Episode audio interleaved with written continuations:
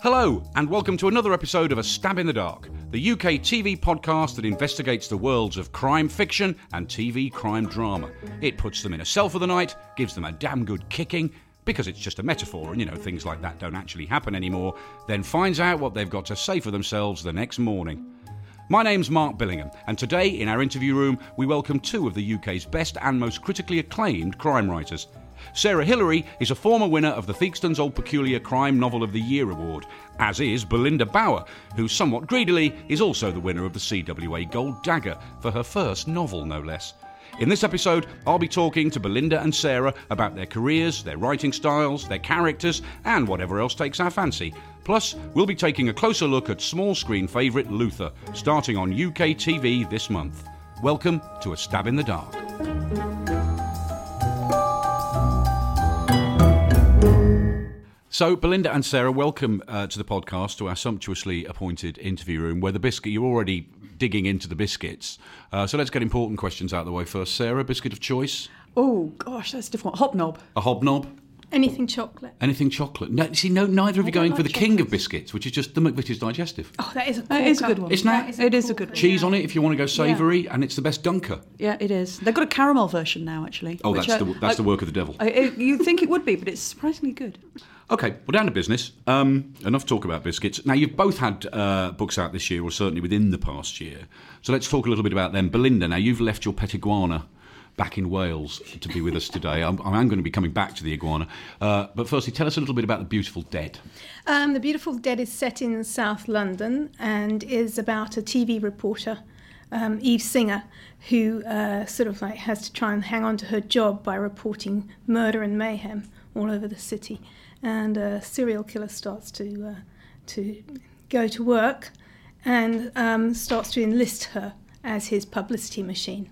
So begins to perform his, his what he likes to call his exhibitions, specifically for her to report upon. Now, you've been a reporter, so so did you draw on your own experiences writing this one? Oh, not immediate experiences, You've never come across serial killer then? um, no, not personally. But I think you do draw on the experience of um, every day confronting the the fine moral line that you have to tread um, to keep all the balls in the air. You're on both sides of the divide at the same time. Very often, as a reporter, you're you're talking to the police, you're talking to the criminals. So you know, it was a very interesting period of my life, and it was really um, nice to revisit it in this book. Is it was it hard to stay detached from some of these fairly awful things you must have been involved with as a as a journalist? I think when you go into a situation as a journalist with that remit, then it is quite easy to stay detached. And I think that's where the fascination comes from. So you don't, you know, I would go into prisons sometimes and, and interview prisoners who've done terrible things. Um, but you, because you're there with a with an agenda, uh, you don't become personally involved in it. You are just asking the questions that will elicit the answers that you require.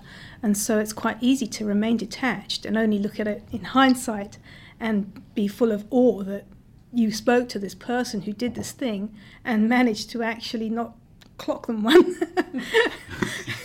showing admirable restraint. Um, so just, I just do have to come back to the iguana. It's a chameleon. Is it a chameleon? It's a chameleon. Oh, we we should shoot the researchers. It's a chameleon. And not that I'd know the difference. If I saw a chameleon and an iguana on the table, I probably wouldn't be able to tell you the difference. Chameleon's the one that changes That colour, changes right? colour, yes. Okay. And what, is, what does a chameleon eat?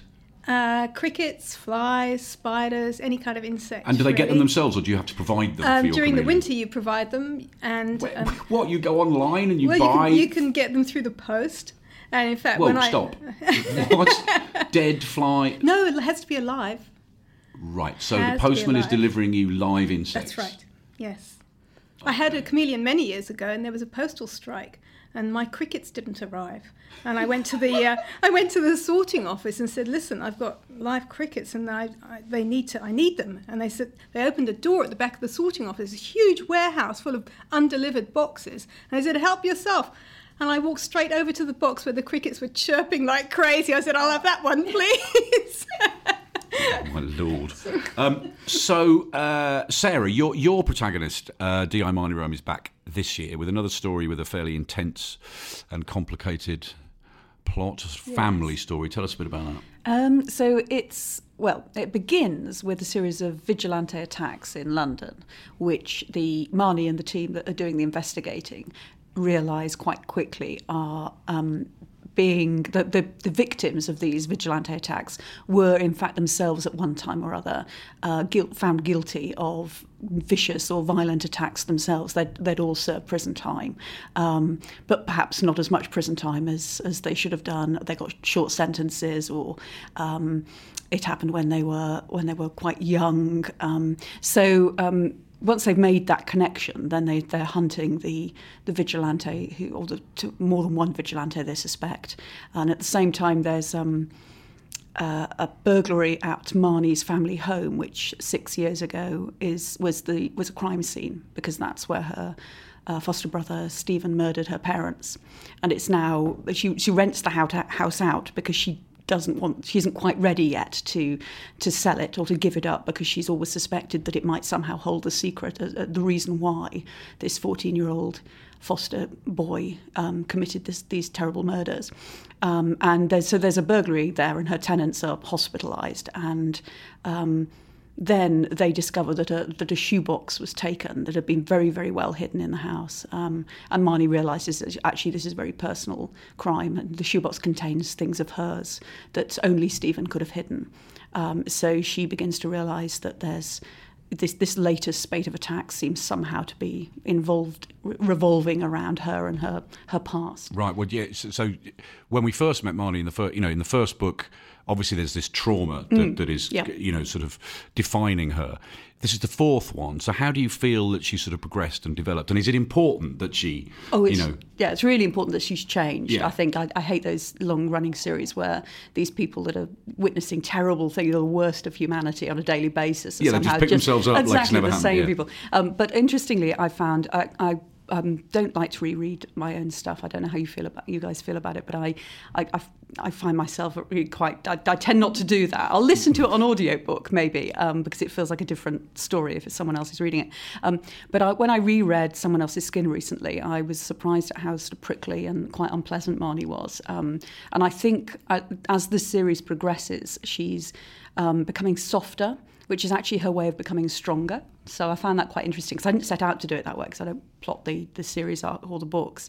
Um, but she was definitely, she's now able to make herself vulnerable to people in a way that she definitely couldn't at the beginning of the series. Right. Um, and um, which is, you know, feels quite dangerous to her to do that. Um, but it's uh, part of her part of her journey. And why London? Books are set in London. You're not. You don't no, live in I'm London, not. so why why did you choose? Well, I lived in London for several years Yeah. before I moved out, and um, really, what it was is I'd always wanted to write a book set in or around Battersea Power Station, and I finally got to do that with the third book in the Why? series. Why were you I so know, obsessed with- fascinated with Battersea Power Station? I don't. I can't explain it really, other than it's. Um, uh, at the time that I was first obsessed with it, I was living in London. I used to drive in and out, uh, ride in and out of London on the train and past Battersea, um, and I always loved it. It looked so huge then, like a big upturned table with those massive chimneys, and um, I became quite obsessed with it at one time. And then I went back to look at it because I realised I, I wrote the first draft of Taste Like Fear, the third book, set, and the, the, the opening crime scene is set within Battersea Power Station, and they're actually completely they're developing it over into luxury penthouses now. Yeah. Sting's bought one of the uh, Oh, has he? Oh, God bless him. Now, a lot of people kind of associate the countryside with more the sort of cosier end of Yes. crime. You know, oh, old Mrs. Johnson's jam's been nicked at the fete or whatever. That's me generalising horrendously about cosy rural crime. But your books are anything but cosy. So why the countryside for you? Uh, well, really, I like to set books places where I've been and that I know reasonably well. I think that's kind of important for me um, to be able to uh, give a sense of authenticity. When we first moved to uh, back to Britain from South Africa, where I spent a lot of my formative years, we moved to North Devon. And so I had a very interesting sort of transitional period there where we'd gone from being pretty, you know, well off people to being extremely poor and seeing poverty for the first time in my life, you know, as somebody who was suddenly plunged into it was really interesting for me. Not at the time, obviously, but by the time I came to write a book, uh, it was um, an experience that I really felt able to draw upon. Plus, I really like that uh, juxtaposition between the very cozy scenery, the beauty, um, the smallness of somewhere like Exmoor, which is where the first three books were set, and murder. I think it's a, it's an interesting place to go, especially if you don't go down the cozy route. Yeah. You know, if you, you know if you use that juxtaposition to enhance the horror of a crime like murder. But then by the time of Rubbernecker, which won just about every award going as far as I can remember, uh, you're in the big bad city, big bad city of Cardiff. yes. So, so what you know, what differences did you find in terms of? I mean, there's obvious differences in the landscape, but how did those differences affect the story and the characters? Do you think? I don't know if they really did. I think that every story has the perfect place to take place, and when I start to think about a story, um, the you know when I get the first idea, the first thing question I ask myself is who's the best person to tell this story, and where's the best place for it to happen. And that's when I start to think about all the places I've been in my life, all the places I've seen in my life, where, you know, would that be a suitable location for this story to take place? And if it's somewhere um, that I'm not that familiar with, I'll go there and actually stay there for a little while. And, and so I get a real flavour for the place. I mean, I, I suppose you must you must agree, Sarah, that London. I, I, th- I think London's a perfect place to, mm, to, to yes, set a crime yes. novel in, as in any big city would be. I've always had an issue with the countryside. It's just a strange bias I have. I just hear the tune from the Archers and start, you know, start to tremble. Um, because I'm sure, obviously, all sorts of terrible things happen in the countryside. But in in somewhere like London, it seems to me that you've got the best of both worlds because you've got this sort of glamorous, well, sort of glamorous facade and the tourist friendly thing, but then you've got this sort of underbelly. I guess you get that in Definitely. any big city. Yes, I think so. And I think I like the idea that I think you can be anonymous in the city in the yeah. way that you can't. I've lived in the country side. I absolutely, oh, it nearly drove me mad. I that everybody was, knows everybody, else's business. Everybody knows everybody else's business. Um, there's not actually, I, um, the part of the countryside where I lived in was the sort of Cotswolds. So it was basically the suburbs of the suburbs of the suburbs of Birmingham. Um, and certainly our neighbour, immediate neighbours were Brummates, which was quite yeah. funny because steady now. I'm yeah. a Brummie. But there were things like before you go down yeah, that route. They were they were lovely people. There was things like you're not allowed to put your washing out at the uh, in your own garden because the tourists might want to come past and see your your beautiful backyard and um, how dare you have your knickers hanging up. Um, so there's that. But I think what I like about the um, about, and it's not to say people can't keep secrets in the countryside, because obviously they can, but I think in the city, I, I really do feel a big city is just bristling with secrets.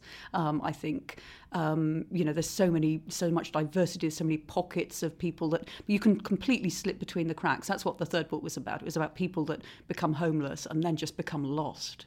Um, and I think that absolutely, I believe that that's that's true in a city. You you can just vanish off the face of the earth. and you were. and you can confront issues like uh, you know the, the multi ethnic makeup yes, of a city can. and stuff, which yeah. is not not really the case in the countryside. No, but in the in the countryside's defence here, I have to say that um, although there are fewer people and fewer secrets, possibly those secrets have deeper roots. yeah, because you have many generations, possibly, of people and histories that mm. have to be uncovered, and whereas in the city you're dealing with a far more sort of transient um, population in a, in a lot of cases, and so I think they both have their part to play.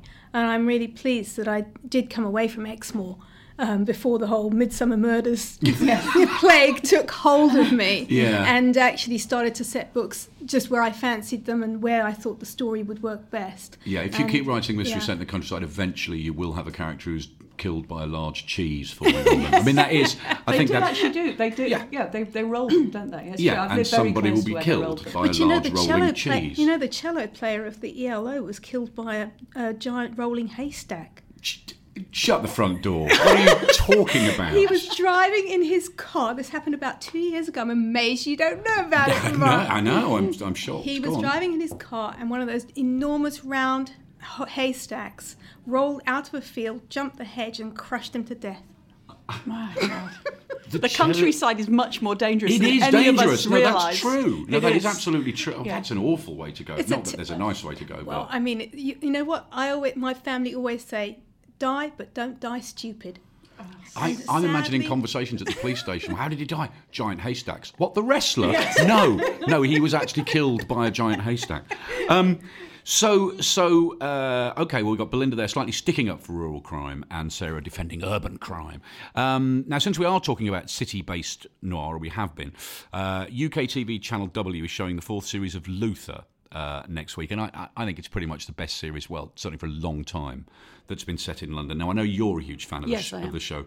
So what what you know what melts your butter about Luther? Well- apart from Mr. Elba. Oh, well, yes, obviously. um, well, uh, oddly enough, I didn't like it when it first started. You know, Okay. I watched the first two episodes and I thought I was got, I got really. I did that thing that I never thought I would be the person doing. It's the kind of thing that if my mother watched crime, she would have done, which was to go, the police wouldn't behave like that. That's unreasonable. You know, that's he's not a proper detective. Why is he being? Why is he being? And then at about around about episode three, I realised that it's basically it's it's Batman. It's a superhero Yeah. series um, set that happens to be set in and around a police force. It's not actually meant to be remotely. And once I'd realised that, I just was away. I just loved what they did with it after that. And it did have moments where it became very realistic. I mean, that the the, the series, whichever series it was, where Nicola Walker was in it, where she Yeah. played the wife, brilliant. But they always, it always had this, it always retained this sort of epic. Um, graphic novel sort of Oh, it was very sort of grand guignol and Yes. n- not naturalistic at Yeah, all. no. Actually, I and think once you'd w- realised it wasn't trying to be, and it Yeah. didn't want to be, and it didn't need to be, then I think it was just you. you it became, as I say, it became a, a, real heroic quest. The sort of flawed hero um, pitting himself against the world, um, and great characters, am- amazing writing. London looking just fantastic. The way it's lit, the way it's, uh, you know, you really do feel that you're watching um, a sort of legendary piece of sort of epic cinema rather than a gritty, realistic TV. And Oh my great. goodness, I've obviously completely missed the boat. yeah, you need to watch it. You it. have just you need to watch completely it. sold me. Yeah. I need to watch this. But but what Sarah says is interesting. I think that idea that when you first watch a lot of these cop shows and you'll go, "Oh, that's ridiculous. That that would never happen." Probably the same degree people say that about our books. Absolutely, Um, yes. But I do think there are things that happen in some TV cop shows that we could never get away with. I mean, everybody was gripped by Line of Duty. I, I loved Line of Duty, but it's Yeah. preposterous from a, Absolutely absolutely preposterous. preposterous in terms of Apart what the police would be doing. But who hangs a tracksuit on a coat hanger? Absolutely. This is my And major problem. I'm fairly convinced you can't operate anything that needs a fingerprint using severed fingers. I don't I think don't you think can. you can. I think there needs to be blood to the severed fingers You before see, you you're, can you're honing in on the much more, you know, the proper, the proper police procedure. I was more obsessed with why a man who is virtually bald Yeah. had an enormous paddle-shaped hairbrush. Hairbrush. No, that's the first thing my wife his- picked up on as well. She said, that's his hair." ridiculous. And also, he was he, the whole point of his character was that he was sort of OCD, but absolutely obsessed with hygiene and you know uh, he- all of this stuff. And yet he had this massive hairbrush full of his own hair that you just Sounds wouldn't. to me as though he brushed the hair clean out of his head. He did. I think he might have done. But yes, I think yeah, I think and, and because we'd liked that. You see, that's a series that I liked because it was so realistic in the early days, Yeah. and I did believe it. I thought it, it did have the ring of truth about it. So when they then went to the, you know, the preposterous end of the scale, I, I, I felt quite cross because I knew they could do it. I felt like they'd let themselves down. In a But it's funny got more and of more way. popular as it's has. got more and more preposterous, which is an interesting Yes, thing. I mean, interesting. why do you think depressing. viewers will put up with more, let's say, non-realism than they will than think they readers just- will? I think if it's a good show to start with, they get invested in it Yeah, they and do they just stick with it. And I think they like think- the twists. I Yeah. think, and it delivers the twists all the time. It's only afterwards that you stop and think, was that a realistic twist? yes. And maybe they don't ever stop and think, is that a realistic Yeah. twist? Our job Yeah, is, is is, to- that's to, to discover whether something's a realistic twist. We're always viewing like we're always reading as writers, we're aren't we? always- So it makes us hypercritical. So probably the, the worst viewers for um, for a uh, show like that. Well, uh, just, bef- just just before we go to our little mini featurette, we're going to have a break in a minute. But just before we do that, I'm, I'm going to pin you down now. There's a very nice quote from from a Sherlock Holmes story, The Adventure of, Cop- of the Copper Beaches. The lowest and vilest valleys in London do not present a more dreadful record of sin than does the smiling and beautiful countryside. So I'm now going to actually put you on the spot, and you have to choose. Firstly, as a reader, firstly as a reader, and then as a writer, a rural setting or an urban setting. Belinda, I think rural. as a reader. Yes. You like reading stuff set in the countryside? yeah, I think so. Well, there has to fate and I'm, racing. I'm, I'm stuff. interested in. We're going to get hate mail from I'm interested rural, in the characters. now. I'm interested in the characters more than I'm interested in the plot or the setting, first and foremost. And I think possibly a rural setting allows somebody to investigate characters more deeply because there's not so much going on. But you'll set your books anywhere. What comes I'll first is the anywhere. character and the story for yeah, you. I actually slightly ha- so have a slight preference for writing in a rural setting. Okay. My book I'm writing at the moment is in a rural setting. You see, I tell you what's interesting is one of the reasons I can't write in a rural setting is I have no eye for landscape. I, you know, you know, you know, you, you tend to know what you're good at and bad at as a Yes, writer, and I know that I cannot describe a landscape. I could stare at trees in a sky for an hour, and I wouldn't be able to describe it. So interesting because I felt the same way a little bit. I felt a little bit handicapped writing The Beautiful Dead. Not so much Rubbernecker, which was set in Cardiff, but The Beautiful Dead. I really felt like I had been too long away from the city to write, uh, to set a book in, in London. What about you, Sarah? Rural or urban? Well, you see, I like. I mean, I you can't beat Blacklands for you know that use of Exmoor in that in that book, and that the chase as well across the moors. That hunt, that game of cat and mouse that is played at the end of that book, um, is you know just brilliant, and I love it. So, and I've read some books set in London that aren't exciting. And that are so I do think you're right. I think it all comes back to character. So I think if the character, I'm actually forcing Marnie in book five that I'm writing at the moment. I'm forcing her to to leave London. Oh, where's she going to go? yeah, you know, and a friend of mine said to me, "That's interesting. So, what you going to what what are you going to be claiming back on your deductible, Oh, you know, research? and uh, where, where have you sent her? Where have you sent her? He said, Thailand. Is it? Is it? You know, and I said, it's Cumbria. Um, which is, but she's got a new boss who's a northerner, who's, and I'm from the north, so I grew up just south of Manchester. So actually, I know that part of the world very well. Um, and I just wanted to, but it, actually, I found it very. Te- it was the four hours up the motorway that I found really tedious, and I was determined not to write the road trip because I just didn't want to do that. but I just thought, I actually, and how do you justify a London cop leaving, going for four? Why not just leave it to the local police? And so it became quite difficult to do. And then when I, they were there, I, I did like playing the, what how different darkness the night is in the countryside versus London because London never gets dark. A big city never gets properly dark. You've got light pollution. You've got you know, and so but when you're in the countryside, and the countryside isn't quiet either, like people think it is, because you hear all the animals at night, don't you? I've lived there long enough. shiver. That's what I don't like. Yeah. I don't want to hear animals at Yeah, night. The odd least- fox I can handle, Yeah, but at least you know police sirens, helicopters. You know all of those noises are fine in a city, but sometimes when you hear those animals just scurrying in the, you know. So I mm. wanted to get a kind of creepy and, and contrast that with the, you know, the silence and the dark in the countryside versus the.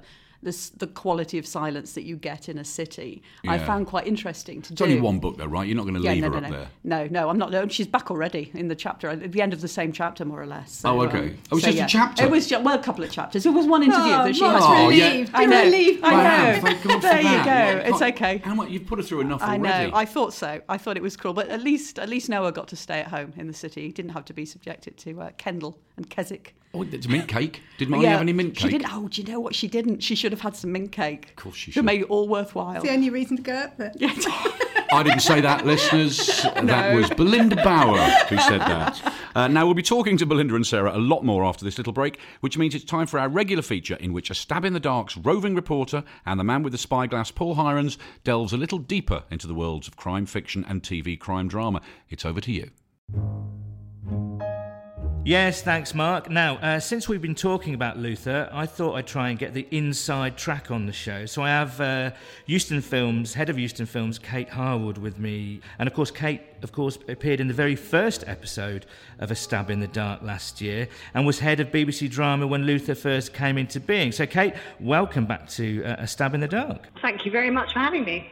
Now, I- I'm interested. What, what was the pitch for Luther back in the day, and what were your kind of first impressions of the show? Well, um, I met Neil for the first time, um, and he was already quite known because he'd been writing on spooks, and he um, pitched us uh, a show about uh, um, a kind of introspective and uh, quite um, brilliant detective. Um, but with Neil, it, it, the first pitch actually was going to be a serial. In other words, it's going to be six episodes of one one quite big story. Um, and I remember that we, we looked at it and said, you know, he's such a powerful character as described and, and, and, and sort of there at that pitch stage. We'd love to find individual stories of the week. Um, and so Neil went away and came back with a treatment with six stories of the week that, that, that formed the first series. Um, and where it started was, was, a, was a, you know, a compelling, charismatic detective and a compelling and charismatic serial killer. And they, of course, that was Alice and Luther, and they met in episode one. But that the plan from the off was not to develop that relationship and those two characters in the way that they then went on to be developed. But uh, that's another part of the story. uh, obviously, you mentioned the actors, and I think uh, it's interesting, isn't it? Because during the episode that we have been talking through, we had a couple of guests, Sarah Hilary, the crime writer, and Belinda Bauer. And Sarah said something really, really interesting. It reminded, Luther reminds her of a graphic novel in lots of many ways. Is that something that you were kind of aiming for in the development? Is that, would you agree with that, first of all? I don't think it's sort of aiming for quite so specifically in development. I think that Neil writes with a slightly heightened sense of the world. This is not grim and gritty you know, truth, truth, and you know, documentary drama. This is this is someone who's looking around his world and, and, and can just um, kind of heighten it enough to sort of see context in a way. And Brian Kirk, who, who um, directed the first block of Luther, uh, was talking um, about a particular shot to, to Neil and said, um, Neil quotes it quite often and said, I'm like, I'm trying to frame Luther to the side of the picture because that's where you're going to put the speech bubble. So he was paying a little bit of an homage to the idea of Luther as a character for a graphic novel. Now, uh, you know, any chat with, about Luther can't be a chat about Luther if you don't talk about Idris in the lead role, and he's such a huge presence in that lead role. Um, was Idris always the number one target for the show? Do you think? No, not at all. No, I mean, you know, the the one request when we started was you've got to find a leading man. Now you'd think that'd be easy, but actually, when you're casting television drama in Britain, uh, you know, leading men are thin on the ground. To be honest, the British the British actors are hugely in demand. You find a lot of our leading men. Uh, leading male actors are in Hollywood, um, and you know quite often a lot of the, the, the more character actors, uh, you know, work across both. But actually, it's quite hard to find leading men. And um, we, I think he wasn't literally the first person that came up, but he was one of the first people that came up. Um, and, you know, you, he wasn't hugely known here at the time. I mean, I think to the coterie and the cool, people knew him from The Wire, but I think he'd finished on The Wire some time before, but he was kind of doing bits and bobs. And basically, as soon as his name came up, there was an absolute, everybody kind of went, oh, yes, clearly a leading man, very masculine, very charismatic, um, you know, very handsome. You know, how, can we possibly go wrong? Now, of course, sometimes one does go wrong, but we were very, very lucky. And, and Idris completely made that role his own. And I, it, it meant a lot to him as well. I think you know. I mean, I've heard him. He said that to me, and he said that on, in public that it was a, it was a role that gave gave him a lot back, and that's always the sort of symbiosis you hope for with an actor where they get something out of it and you get something out of it. So it's been a you know very intense relationship between Neil and Idris over, over many years now. And, and, it's going to continue. You know, we had the announcement yeah. yesterday, which is really interesting yeah, because yeah, obviously, as Idris's profile has grown and his work, uh, his kind of portfolio of work has grown globally, he's become linked mm. with all kinds of fantastic characters. Uh, so it's great news that it's coming back in 2018. Uh, thanks so much for joining us again, Kate. Uh, and with that, it's back to you in the studio, Mark. Thanks, Paul. And you can watch Luther on W starting on Sunday, the 25th of June at 10 pm. Now, Belinda and Sarah, um, I want to talk to you both a bit more about characters and characterization.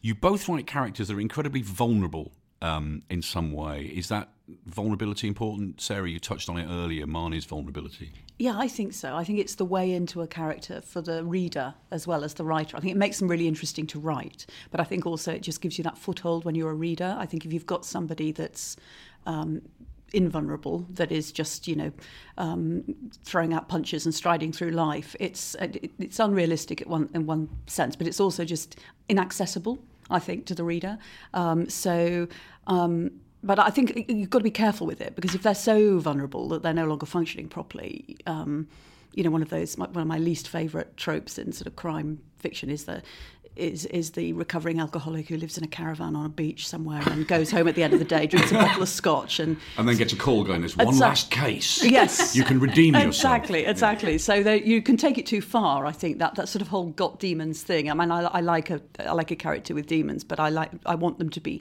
I think what's truly heroic is if you are vulnerable, but you you you do something anyway. So if you if it doesn't scare you and you do it, it's not terribly heroic. But if you're doing things every day that uh, require a lot of courage If you, you're frightened of various things, or you have to, you repeatedly life knocks you down and you get back up again. That to me is what's heroic about a character. You're right though about about not going too far with it. I remember the Irish writer John Connolly telling me a few years ago that he'd read an American uh, cop novel in which, in the first scene, the cop goes to a crime scene, and obviously the writer had gone, I'm going to show that my character is vulnerable and sensitive. So he sees this crime scene in the first chapter and wets himself. and, and John said to me, I just had to give up on the book at that point. I just went too much. This is no way, no way back. There's no way back from that, is isn't there? Yeah, so I just need to nip outside and change my. I think that's going a bit far. Um, Belinda, you've not only written characters who are vulnerable, you've written from the point of view of vulnerable children. What kind of challenges did that present?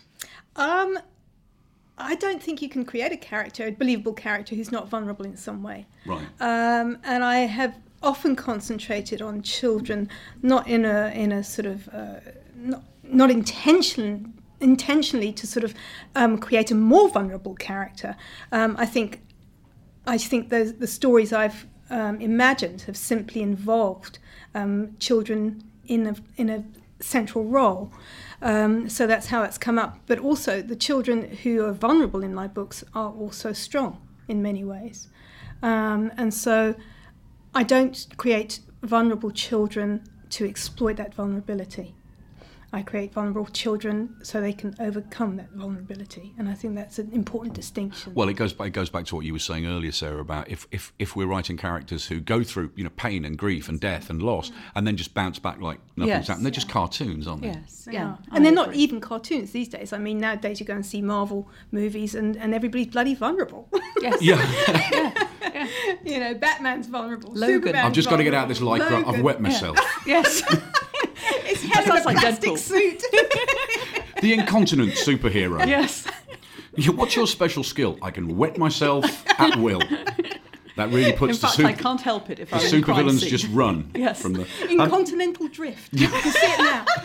But uh, in Rubbernecker, you made life even harder for yourself. I would suggest by, by I mean that story is told from the point of view of Patrick, who's this medical student with Asperger's. Yes. Again, did that present a challenge? Did you have to do a lot of research for that book? I did an awful lot of research for that book, um, but not as much as you might think as far as Asperger's went, simply because um, that was a matter of researching the parameters of that condition, which are quite wide ranging, and then imagining myself, imagining Patrick um, as that person, so that every word that came out of his mouth had to be believable within the parameters of the condition. And it took me a few goes to have a, you know, to get it right, um, two or three starts at him. And then once I did, it was an incredibly easy thing to do because I knew exactly, it was easier than writing an ordinary character who hadn't got Asperger's because I knew exactly where his limits were.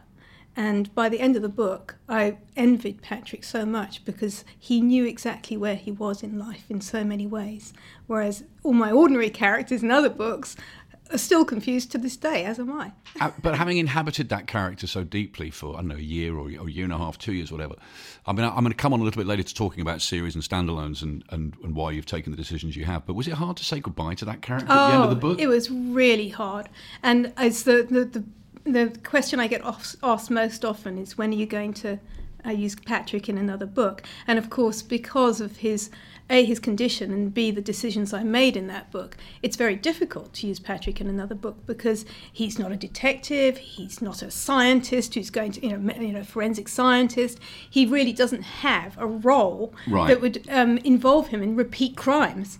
But I am determined at some point to Oh, do good. that. Yeah, it's, I, I think readers love that thing where a character that they've they, that they've really engaged with perhaps just passes briefly through the narrative in another book, and they go, "Oh, that that was Patrick. That was Patrick from Well, that's Rubberneck." exactly the kind of um, milieu that I like to work in. Yeah. I don't write recurring characters. Um, sorry, I don't write um, series characters. But um, a lot of my books are developing this sort of world inside my head where all the characters I've ever created exist. You know, coexist. And they all at find the themselves same in the same time, pub one and they may all find themselves and their paths cross because Yeah. that's kind of like the reality of my universe. Yeah. Now, uh, Marnie, on the other hand, uh, uh, you know, she's a kick-ass heroine, do- doesn't take any shit, but you know, deeply vulnerable, as we've just discussed. You once uh, said that she was fighting against something that you described as the stigma of victimhood. I wonder if you could explain what you meant by that. Yes, I think. Well, she very keenly feels that she doesn't want to be a victim. She, for her job, as she sees it as a detective, is to help victims and to um, find justice for victims. But she's seen a lot of people very, you know, badly treated by life who just basically are felled by the things that have happened to them and, and don't ever get back up again and don't ever fight on. And I think that's the, the, the horror in the back of her head is that that might happen to her one day if she if she doesn't. So somebody whose parents are violently murdered in their own home by um, a 14 year old boy who happens to be Marnie's foster brother. Um, she, I think she she lives on this knife edge where she feels she might fall um, from from you know her position of strength as she sees it, um, and and never get back up again. And that is the stigma for her um, that you become. I don't think she necessarily feels that being a victim itself is a stigma, but I think she feels that what it what you let it do to you could potentially and um, become uh, stigmatizing. So, but she's but again because of the way that I'm taking her on this um, journey through the series, she's becoming softer as she becomes stronger. So she is um, I think, less scared of falling, less scared of. Um, and, and, and she was very brittle, so she seems to be very hard and kick ass in that first book, quite spiky, um, quite angry, um, and quite unforgiving um, in some respects. Whereas by the time we've got to the fourth book, she's actually much softer and much more. Um, uh, gentle with herself and with other people. She opens herself up to people. She tells them secrets that could potentially, you know, turn around and bite her if she's told them to the wrong people. Um, but she's much tougher because I suppose it's the difference between being brutally hard and being sort of flexibly hard, if that makes sense. Yeah. Um, so, um, so yeah, and I think uh, you know there is this idea that she has this empathy for the victims that she's helping because she has been a, a victim herself. And in the first book, she doesn't like that; she resents that necessity of, of knowing how it feels to to be a victim. Whereas by the time we get to book four, she's actually learned how to make that pain into something positive, so that she can be closer to those victims and help them in meaningful ways, as opposed to just feeling their pain. That that notion, though, of how trauma affects people is that something I know? I know your grandmother was a, a Japanese prisoner of war. Yes. Now, is that something that she spoke about? Something that you've you know taken on and taken in, and, and I, how that kind of trauma affects people? Yeah, I mean, I, I, oddly enough, my grandmother who lived through the most you know horrendous three years as a young mother. She so my mother was um, just about two years old when the Japanese um, took them prisoner. So my grandmother and her husband and her child were taken prisoner. Um, but she lived, she survived through that. She was, you know, if you'd ever met her, she was the least tra- obviously traumatized. I mean, she was hugely funny, hugely courageous. She went back. She after the war, she she went to North Wales because um, she was advised to because both she and my mother had suffered pneumonia in the camp, um, and she took any number of jobs. She, you know, she worked anywhere and everywhere to just sort of keep the um, keep the family together. And it wasn't really. It's only through little snippets of things that I've found out since then that I realised how deep the, the trauma went. So she would always just say if that hadn't happened to her she wouldn't have grandchildren you know and, and you know she feels it was the making of her in a kind of way. Um, but my mother told me fairly recently that it was it wasn't until about two years after the war that she knew for sure that her husband had died. Oh, wow. so for two years because it was in chaos of course. No one really knew. There were no graves. There were no records. Um, so every time there was a knock on the door, she would think this was going to be it. This was going to be news of some kind. Um, and I, you would never, you know, never have guessed that if you'd met her because she was so focused on being positive about about the experience. The things you're both talking about in terms of the way you approach your characters, the way you approach your stories, um, it strikes me that you'd be equally at home writing within straight down the down the line literary genre. So why crime? Why did you Why did you start writing crime oh, fiction? Oh, I fell backwards into it. It was, yeah. it was not my intention. I didn't, you know, I was I wrote Blacklands, um, and it didn't occur to me for one second that it was a crime novel just because it had a serial killer in it. Because because the, because the serial killer was already convicted. He was in prison. Everything had happened 20 years ago. I really wasn't familiar with the genre. I had no idea. And so, and then when I I went to sign a contract and they said to me, Well, what's your next? We'll give you a two book deal. What's the second one going to be about? And I said, It's going to be about two children in a spaceship. And they ah. said, No, it's not. Can, it's we, can we have a word, Belinda? yes, exactly. They whipped that contract away from under my hand very quickly. Really? Yes, absolutely. And so, um, so you've got to write that book, though. Is that still there, bubbling around in the back of your mind? I know exactly what it's all about. Patrick in a spaceship. Yeah. Two kids. Patrick in space. Amazing. but yeah, so I sort of did fall into it by accident, and at first I was a little bit resentful because I thought, well, I don't want to be restricted, and then I realised very quickly that crime is the least restrictive genre. It's the Absolutely. most, it's the widest of all possible genres, and also that almost every book anybody's ever read in the history of literature has got a crime at its heart. I, I couldn't agree more. You're actually the first writer I've ever heard say that who I've believed. Uh, saying, well, I wrote this book with a serial killer in it. I never thought it was a crime novel. You see people on panels and events all the time going, I'm not actually a crime writer. and people go, but your book's got eight murders in it. What, what about you, Sarah? What drew you to crime? Well, I'd always read my all my favourite books um, when I was growing up were crime books, um, and all my favourite TV dramas were crime, and my favourite films were either crime or horror. Um, so I, but I had this idea that I couldn't do plotting because um, I don't. Well, I don't actually do plotting now, and until quite recently, I thought I was getting away with it, and um, that I was doing it wrong. And that sooner or later, someone would go, "Now tell us how you plotted your book," and I'd have to go um, and make something up. But in fact, I discovered loads of people that write like the way I do, and they don't plot it, and it sort of happens organically. But um, it wasn't until a friend of mine um, said to me that what is plot anyway? It's just a series of coat hangers. Um, and it, I've been thinking up until then, I've been thinking of it like this sort of a massive monster. You know, like how on earth could I grapple it like this sort of tentacled thing? And when they just said it's a series of coat hangers, it became so mundane. I thought, you know what, I've got to give this a go. Now it took me a few goes to get it right because with the non-plotting thing, it's a bit of a, an obstacle. But um, but I think exactly what Belinda said. I think this huge um, uh, scope, um, and you can go anywhere with a crime can. novel. You can go deep, you can Yeah. go wide. Um, You can go funny, you can go dark, Exactly. you can go. Oh, it's a exactly. wonderful and also it's subversive. I think it's Yes. the most subversive of all genres. I think if you're not subverting, uh, obviously we subvert people's expectations because that's what we're doing with twists, etc. But if you're not being slightly subversive in your, you in the story that you're telling, then I feel I, I feel personally I'm not doing it right. I so think you I can love subvert. I don't mind subverting. The, the one I hate is transcending. It's when people. This is a book that transcends the genre. Oh, no. That just that always. Yes. Because it's a perfectly good genre. It doesn't need transcending. It doesn't. Uh, but subverting is good. Yes. But you're both very different writers uh, in, one way. In that Sarah, you write a series so far, uh, a series of novels. You write standalones or loosely linked standalones. Um, what made you make those decisions? I mean, f- firstly, do you think you will take a break from the series at any point and write a standalone? Yes, definitely. I'm, in fact, I'm intent, fully intend to do that after that. So I'm writing Marnie Rome book five, then I will write Marnie Rome book six, and then I Okay, so intend to six. Yeah, Yeah. At the moment, I mean, I'm, I, you know, if I'm able to come back to it, I'd love to. But I really, I'm absolutely panting to write a standalone. I just want that. I want so many people I've spoken to recently writing series that have taken a break and are writing a standalone. They say you go back to the series energized at the end of it. It's so liberating. I have to say, I love crime and I love the fact that yeah I love my detective team but police procedural is can I mean you'll know this Mark it's like you you break off from the work of a you know imagination you're really there you're right in the moment and you realize you've got to go and research ballistic firearms Yeah. residue and it's a real you know Gotta be done. I know exactly so um, but I do sometimes like you know I, I've I, I just think it would be lovely just and you know the standalone I'm intending to write is going to be really it's I think it might actually all take place virtually in one room not quite as as Yeah. closed as that um, but just I'm already I've written some of it and just the idea of not having to at any point stop and go and research anything because it's my world um, and I've got complete control over it Yeah. um, I'm finding quite exciting I guarantee, though, that when you're about halfway through that standalone, you will think, "Why did I decide to do it?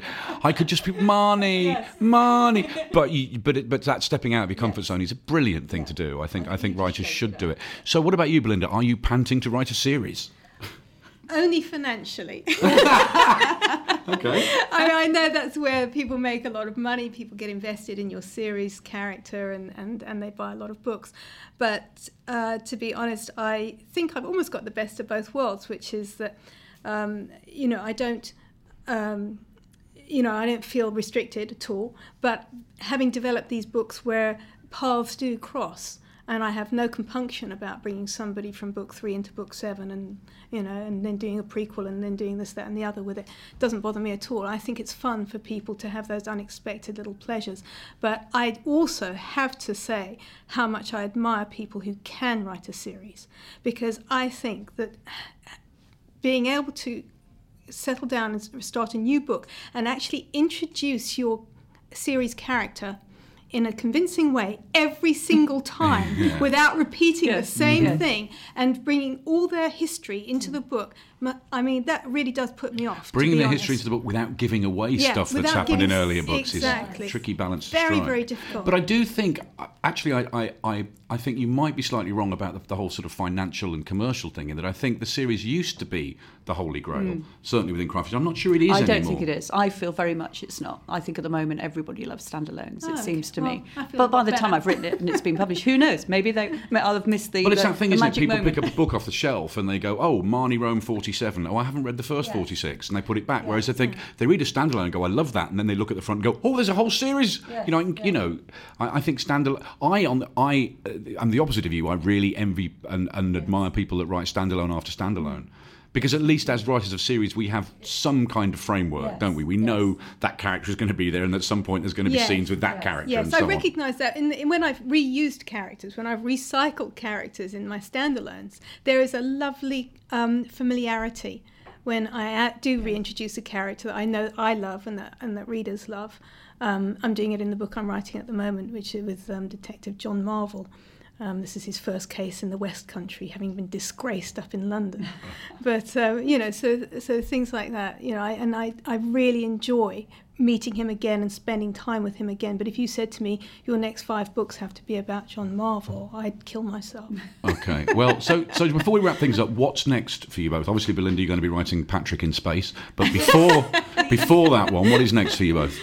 Um, I'm as soon as I finish the book that I'm writing at the moment, which is probably hopefully going to be on the train home from here. right, you're that close. Um, uh, then I immediately start researching the next book. Um, I've got two in mind, and depending on the research, one of those I'll start writing in about um, August, September, that kind of thing. but time. anything you can tell us about the book you're about to finish? Um, I'm just trying to remember what the book is that I'm about to the finish. book you're about to finish. Ah, yes, it, um, it's a prequel to Blacklands. Ah, It is okay. John Marvel's very first case down in the West Country. Oh, fantastic! Yeah, so and that'll be out near Exmoor. like a year from now, It'll be out in November. November this year. I hope so. Lord. okay, and what's it called? I haven't got a title for Ah, it oh, is that is that killing you? Um, I do have a title that I think my publishers will like, but I, if I say it and they don't like it, Oh, then I okay. Are you scared to tell them? Um, no, I think they'll like it. I'm just worried. I always hate to commit to a title unless I absolutely adore it, in case I think of something better before publication Okay, day. so unnamed book will appear uh, this November. What about you, Sarah? Um, well, I'm uh, not quite that close to finishing Marnie 5, but I will hopefully have finished it before Harrogate because I don't want to be one of those authors that has to be in their hotel room desperately writing at my Not at the Harrogate no, Festival. You want to be in the bar, is where you want to be. Um, so, Writing. so, Writing, yes. writing in the bar, just surrounded by gin. Yes, yes, perfect. Um, so no, so that will be so that's called uh, Come and Find Me, and it's going to be out in I think it's something like the 9th of April um, next year. Right. And then as soon as I finish, virtually straight away, straight into Marnie Rome 6, which doesn't have a title yet, but I have actually already written the opening scene for it, which I never normally do. okay. But I just had an idea for the opening scene and I had to write it. So, um, so yes, so I'm seamlessly, hopefully, going to go straight for Five with, to six, and then with just Harrogate and some gin in between. and then the standalone. yes. Okay. So now, as promised, in each episode, we ask our guests to bring their recommendations for a good read and a good watch. Belinda, let's start with you. What have you read recently that you'd recommend to our listeners? Um, I haven't read anything recently at all. I read non-fiction mostly for research. Okay. Um, uh, but I, as far as crime goes, I used to really enjoy reading Jim Thompson, Oh, yeah. and um, so The Killer Inside Me. There you go. I'm not arguing with that. And what about something you've seen recently on television? Doesn't it doesn't even have to be recently. Something you think somebody I'm needs to catch very, up on. I'm very late with everything. If somebody, if, if the whole world loves something, I refuse to watch it for like two years or something. So I've only just finished watching Breaking Bad, and I Okay. couldn't, I couldn't recommend anything more highly than that. Okay. But I will definitely be watching Luther now that I've heard Sarah sell it so well to me. Okay, well there you go. So Killer Inside Me and Breaking Bad. What about you? Um, well, I've um, just um, uh, well, loads of books I've, I've, read recently, but there's one that's coming out, but it's a reissue, so you can actually buy it now if you want. Um, it's called The Hours Before Dawn, and it's by a writer called Celia Fremlin, okay. who is a sort of um, British contemporary of Patricia Highsmith. So she was writing, this book is her debut, um, which came out, I think it's something like 1958, um, and it's just such a brilliant psychological thriller. It's about um, a new mother whose baby doesn't sleep and so, um, when whilst trying to make her baby sleep by walking at night with the baby in the pram around London, she becomes increasingly paranoid and starts to hallucinate. And or is she? Or is she? Are there footsteps behind her? Um, and Faber are reissuing it um, in July, I think it is. It's got a, it's got glow in the dark lettering on the cover of the oh, book. that's always good. I think it's very cool. Um, so that would be my my book recommendation. Um, and I've just watched an amazing documentary on Netflix called Casting JonBenet which is just oh, a, about um, the murder yes, of the, yeah. but it, it, really is unlike any other documentary I've ever really? seen, and I think that, that it's a group of um, uh, mainly amateur actors who are auditioning for the roles of, I suspect, a project that was never intended to be made, a, a, a film about the awful um, killing of, of JonBenet in America. Um, but um, I think the whole project was always just casting JonBenet, um, and that they just led the, the, people to believe that they were actually auditioning for something more. But it's, it's, it's extraordinary. It's very difficult to watch in places, but it's also just very, very unlike any other documentary I've seen. And the last five minutes of it are just sort of goosebump central. So oh, definitely, okay. it's on Netflix. Definitely right, some fine recommendations there. I'm, I'm actually going to throw one in which I don't normally do, which is a novel called Missing Presumed by Susie oh, Steiner, yes. which if you haven't read read it, you really, really need to. One of the Excellent. best. I mean, and it's a debut, sickeningly good. uh, and I'm also lucky enough to have read the next one that's coming out called oh, Persons Unknown. Fabulous, yeah. Missing Presumed by Susie Steiner. Um, and that's about it uh, for this episode of A Stab in the Dark. In this episode, what have we found out? Well, we've learned that the countryside and the city both have unique characteristics when it comes to crime fiction, uh, that the theme tune to The Archers is far scarier than the theme to Psycho, uh, no detective should wet himself at a crime scene, and we now know what to feed a chameleon. We'll be back again next time with more fantastic names from the worlds of crime fiction and crime drama, but in the meantime, you can find out more about A Stab in the Dark at uktv.co.uk slash A Stab in the Dark, or get in touch with us on Twitter, hashtag A Stab in the Dark. Plus, don't forget to review us on your podcast app. Your feedback really does make a difference. So if you like the show, please rate and review us. If you don't, keep your ill informed opinions to yourself. And just a quick reminder you can watch the best crime drama every day on UKTV channels Alibi and Drama. So with that, it's a huge thank you to my very special guests, Belinda Bauer and Sarah Hilary. And thanks to our producers, Paul Hirons, Joel Porter, and John Lemon. My name's Mark Billingham, and thanks for listening.